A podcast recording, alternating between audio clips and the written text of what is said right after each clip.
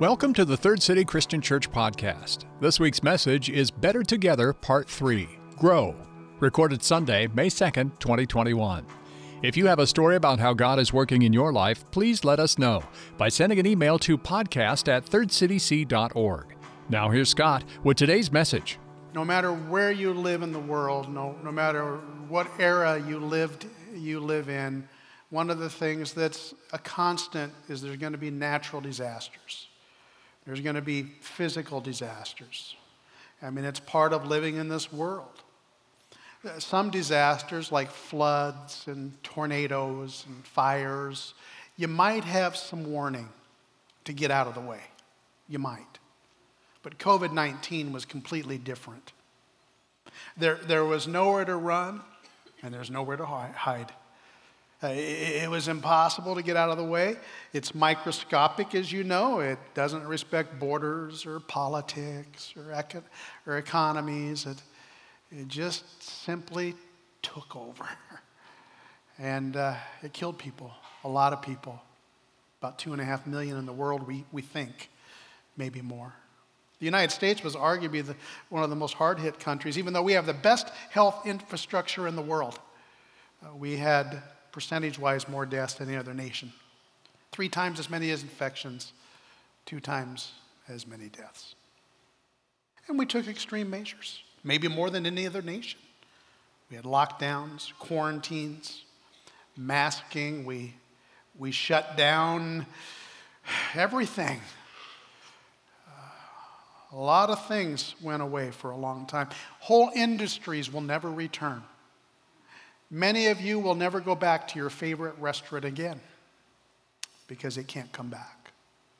At the same time, the political, the, the racial tensions in this country were exacerbated throughout the entire summer, and we were on edge with each other, and America has been stretched to the limit. Some people would say this was the perfect storm to change our nation. It affected the church. It affected Christianity, and it still has. There's been a lot of discussion and anxiety and excitement about what will the church be now post COVID as we're coming out of this pandemic.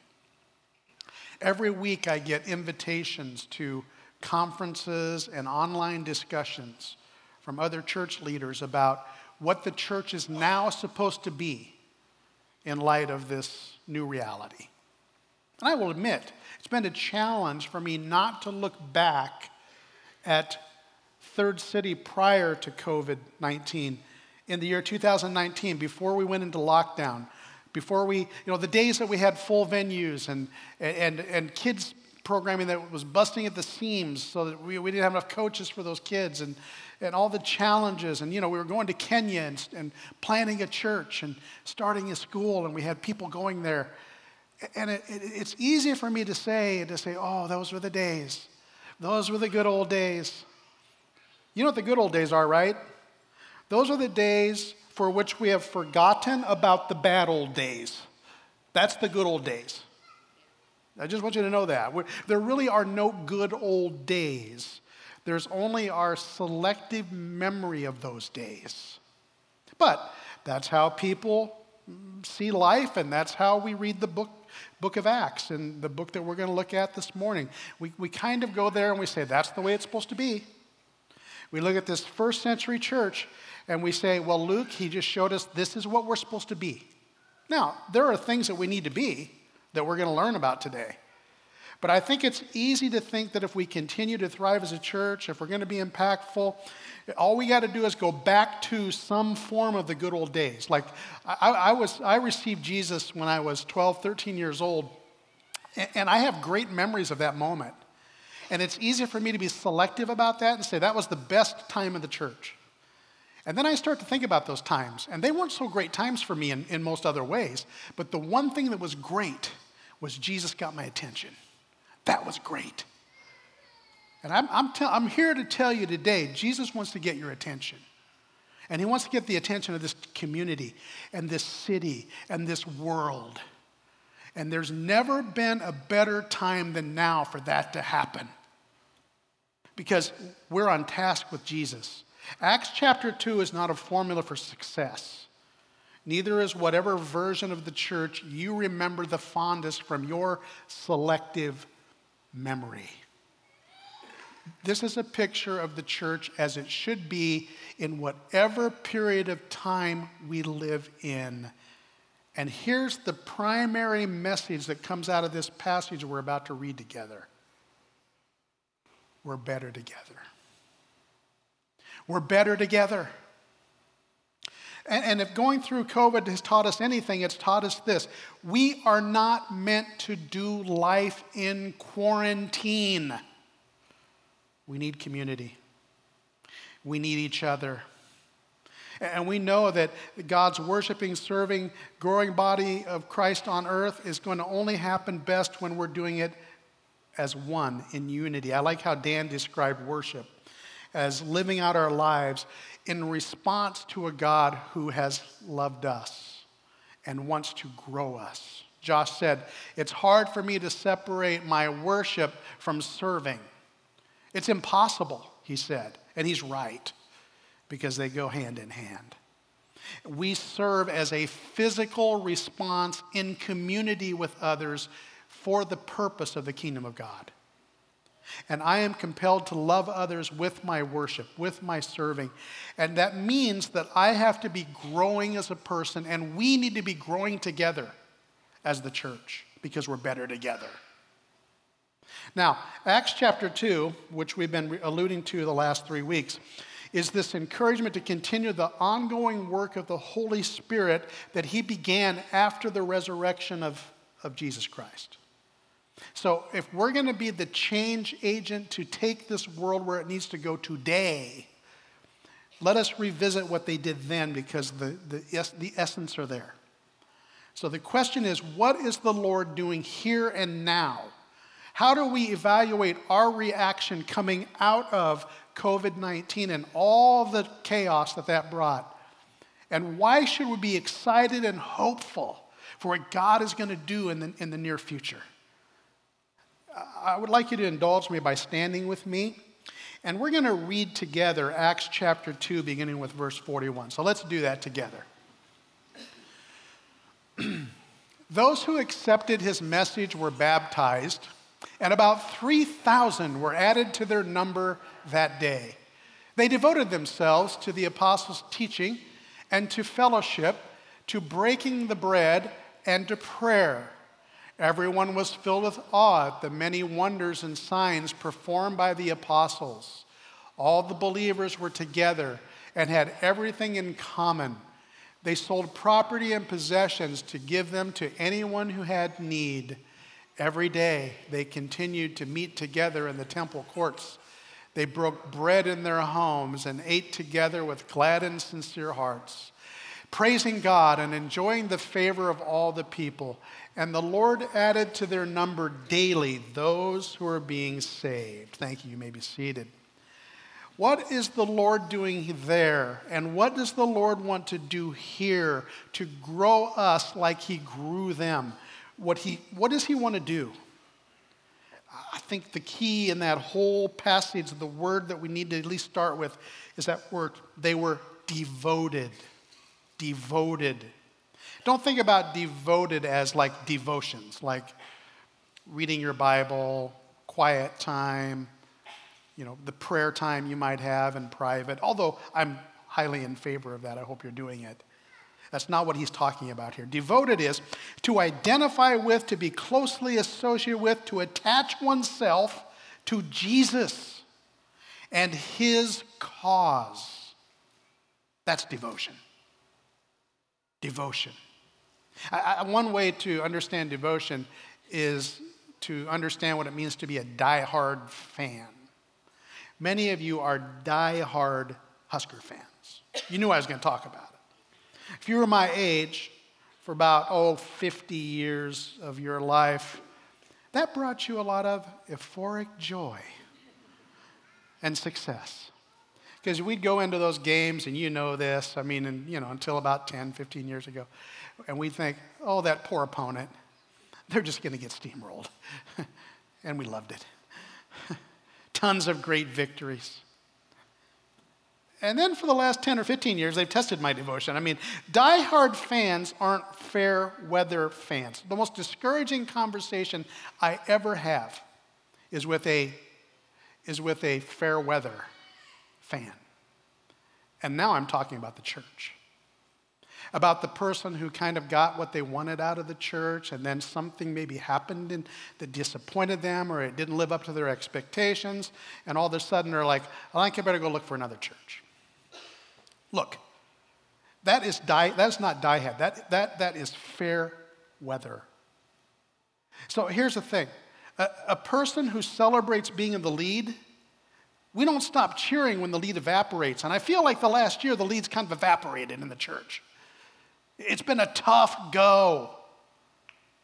I have grandchildren. I am a die-hard peepaw. That means that no matter what, I'm going to be on the march with those boys. I'm not a fair weather peepaw. I'm ridiculously, kind of stupidly hopeful about those little guys. But no matter what, I'm in it with, for the long haul. That's what devotion is. They devoted themselves. That's what it says. In other words, they were on march together with Jesus at the head of the platoon, and they did it together. And they didn't quit on each other. And by the way, they didn't call Caesar Lord, did they? And that put them at odds with their culture. It was Jesus. And we are better together because we are growing in our devotion to Jesus. And we know Jesus. And as we get to know Jesus, we become more like Jesus. We grow, we adapt, and we incorporate the apostles' teaching into the fabric of our lives. What does it mean to be devoted to the apostles' teaching. Does that mean that we simply study more? We add a new educational component to our lives? Well, not alone. I mean, that's part of it. Jesus changed everything for them. And the moment they came out of that baptism experience, they were a new person, just like you were when you came out of yours. They fully attached themselves to the purpose and mission of the kingdom of God on earth as led by Jesus they were devoted to understanding and learning from the apostles who watched him do it all for three and a half years what that meant. And so he told, they told the stories about Jesus, all the things he did, all the things he taught. And now we have the New Testament, which shows us that pattern. And we can grow by knowing him from what we know about him in the New Testament. And we do that together because the word is they were devoted to the apostles' teaching and to the fellowship. Now, the word fellowship can be misleading. Like, fellowship sounds like a big barbecue or something. Or we're going to show up and have food, which, by the way, I'm always in favor of. I love that. We're going to do something Wednesday night, big fellowship. It's going to be great. But our gatherings are not just for something like food or something like friendship, even though those are things that come with those. Our fellowship is for the purpose of being the kingdom of God on earth. So we should always be thinking about when we have something like Wednesday night who can I bring with me so they can understand and get at least a glimpse of the goodness that I'm finding in my church? Fellowship. I think it's what many people have longed for over the last 14 months. We have learned over the last year that online worship is an incredible resource for making a first impression. It provides an option where there is none. Thank goodness we were ready to jump on that. But but I, and you, you, you have to know this by now, even if you're still not back in person. It can't replace what true fellowship is, which is a gathering of people on purpose for Jesus. The body of Jesus ministers through a vast array of gifting that's personally and physically connected and it greatly exceeds the chat rooms and the message boards that we become familiar with. Friends, you will never grow fully in Jesus Christ without the pure connection physically of other Christian people. It just won't happen. I can prove it to you. I can prove it to you. This last year, we were able to celebrate as a church family 80 baptisms. Now, that's a great thing, isn't it? Beautiful. Every one of those people somehow maneuvered their way through this mess called COVID 19 and found Christ in that way. The year before, there were 200. That in itself shows us. Look, I'm grateful for the technology that's got us through 2019 but it's or 2020 but it simply can't match the fellowship when we meet together and by the way fellowship doesn't mean you're going to be chummy with everyone like, like you, you know this as well as I do. You can walk into a church like this one and you can say, They're here? Mm, I'll never be their friend. I want to be in their small group. You don't have to be. But you know what? In unity with Jesus, we're on the same team. We have the same marching orders. Prayerfully, we're heading the same direction. And Jesus is at the front of the line, He's at the front of the platoon. And you can work side by side with anybody if you have Jesus in your heart. And you may not be best friends, but we have Jesus, and He's our best friend. It's a good time for us to talk about what it means to be together because I believe we're going to be more and more together again. That's my prayer.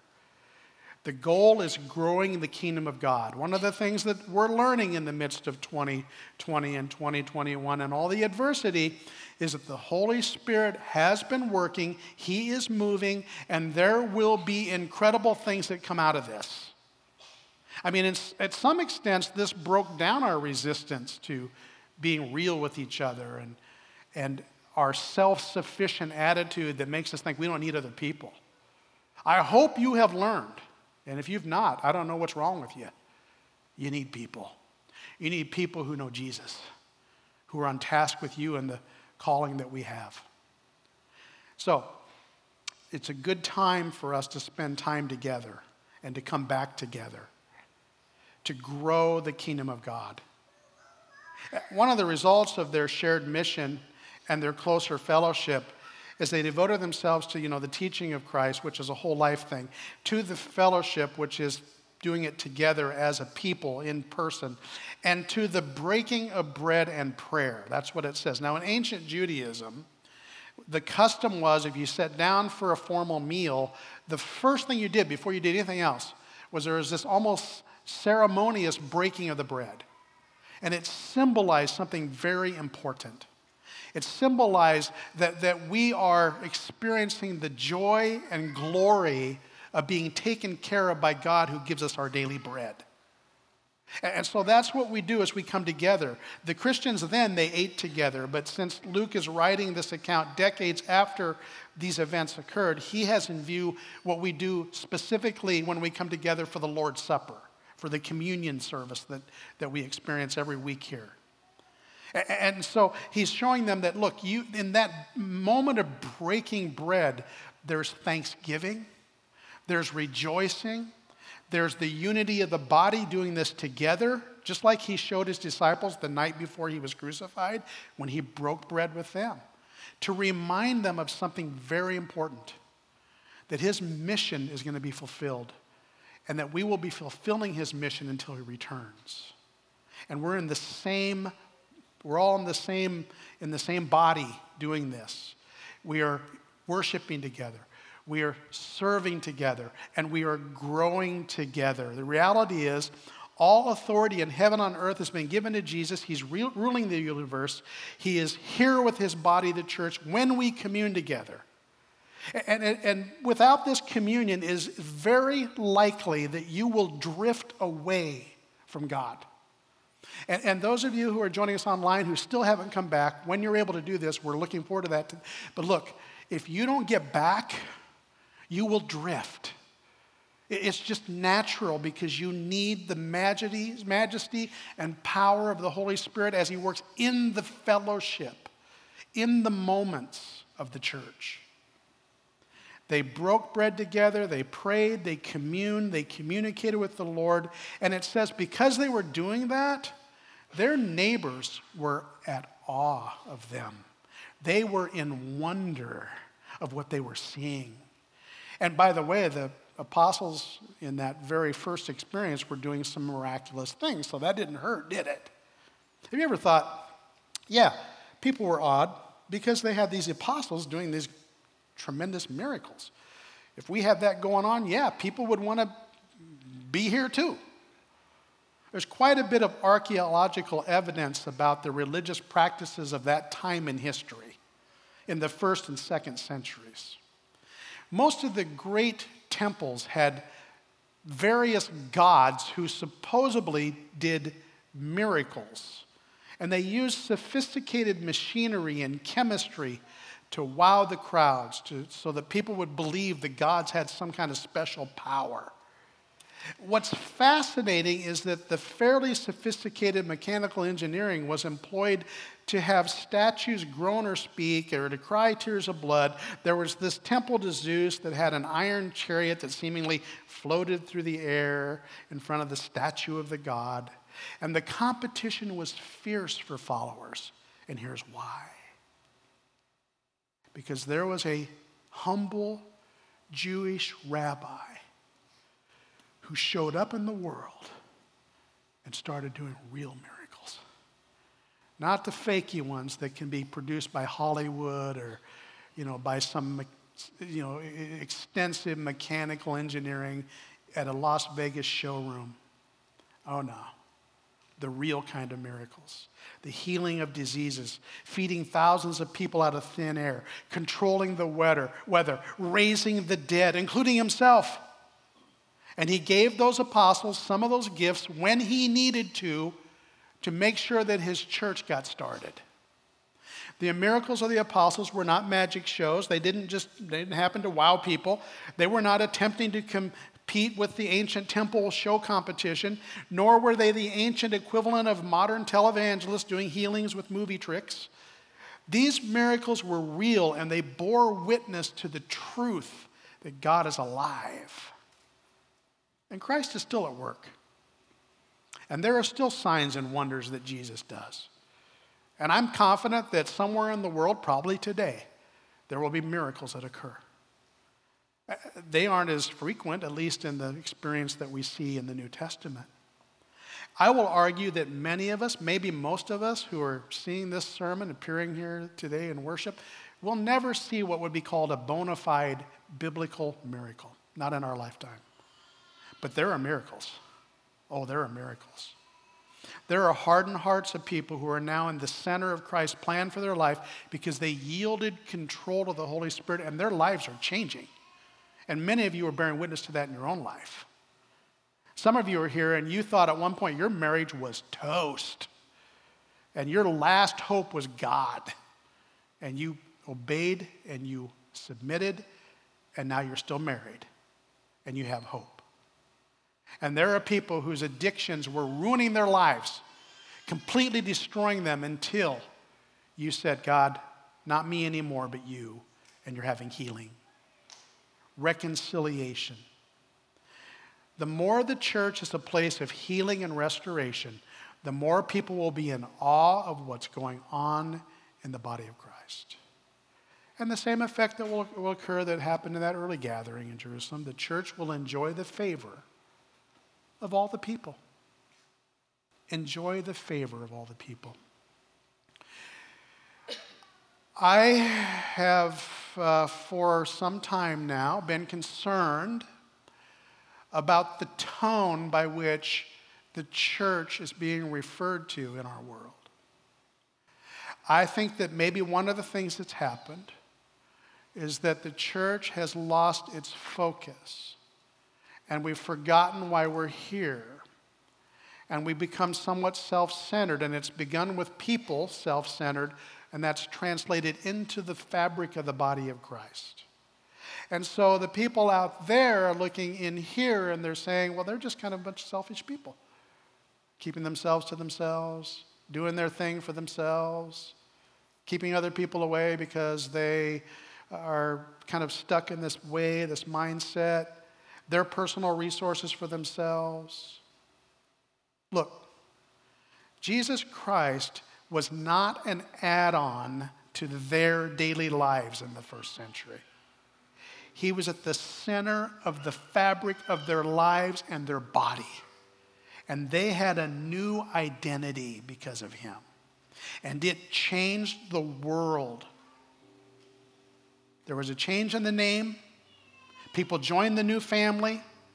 They fellowshipped in the presence of Jesus their Lord. They communed together in open, in the open forum of the temple. And today, despite the world's constant efforts to drive the faithful into darkness and hiding and silence, ours is a life encompassing, transforming call to be something different in this world. And there's never been a moment in history, maybe since then, where we can be more different and more needed. Because what they needed then, we need today. We need Jesus. And we're here for that purpose. Lord, we're going to break bread. We're going to do it for a purpose.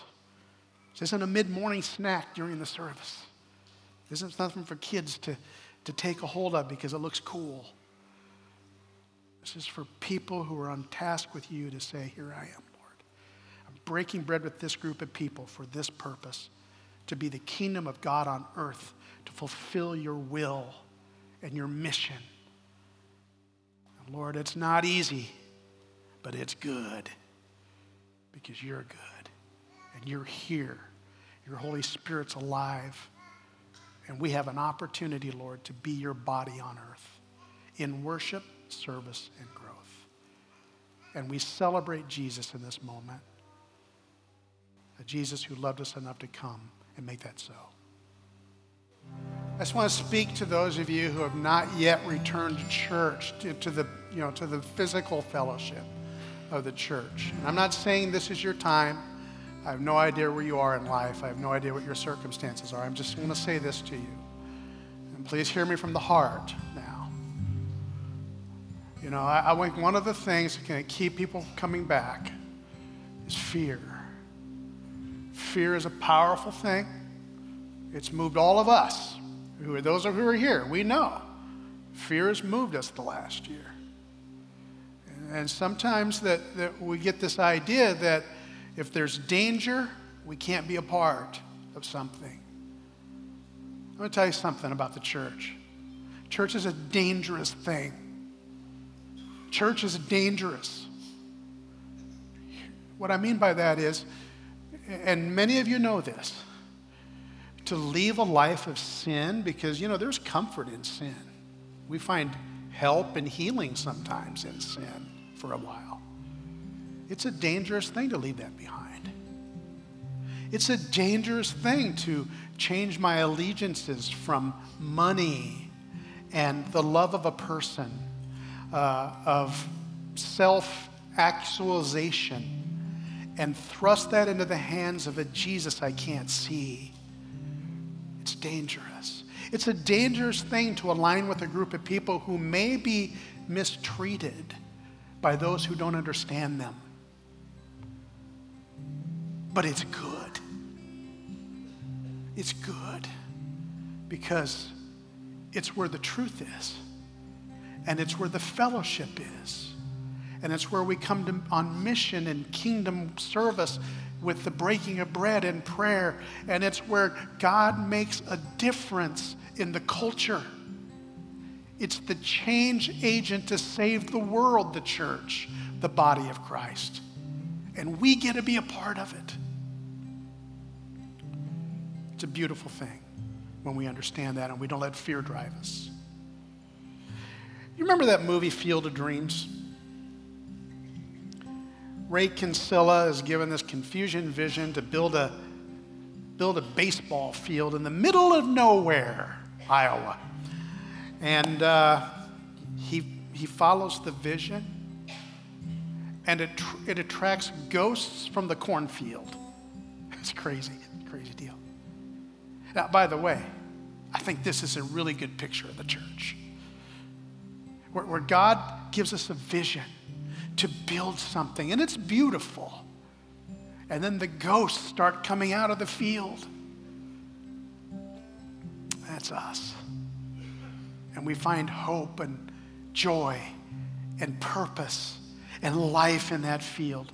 Well, anyway, he kind of gets in trouble. He's ready to chuck the whole idea, Ray Kinsella. He's got lots of challenges. He's, uh, you know, he's in debt and can't sustain it, he doesn't think, but he's still following the vision.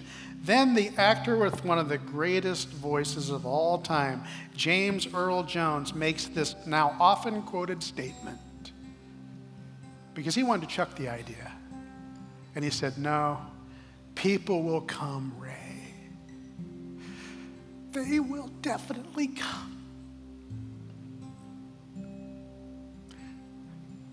This is God's field of dreams. He has a place for every one of us. We are ghosts in the field looking for life. And if we do this the way He calls us to do it, on purpose with Him to build the kingdom of God, this is His field of dreams. Come dream with us. Thanks for listening to the Third City Christian Church podcast. Please join us for one of our worship services at 9, 10:15 or 11:30 a.m. in Grand Island and at 10:15 a.m. in Broken Bow on Facebook Live and at thirdcityc.online.church each Sunday. For more information about Third City Christian Church, send email to podcast at thirdcityc.org, call us at 308 384 5038, or visit us online at thirdcityc.org.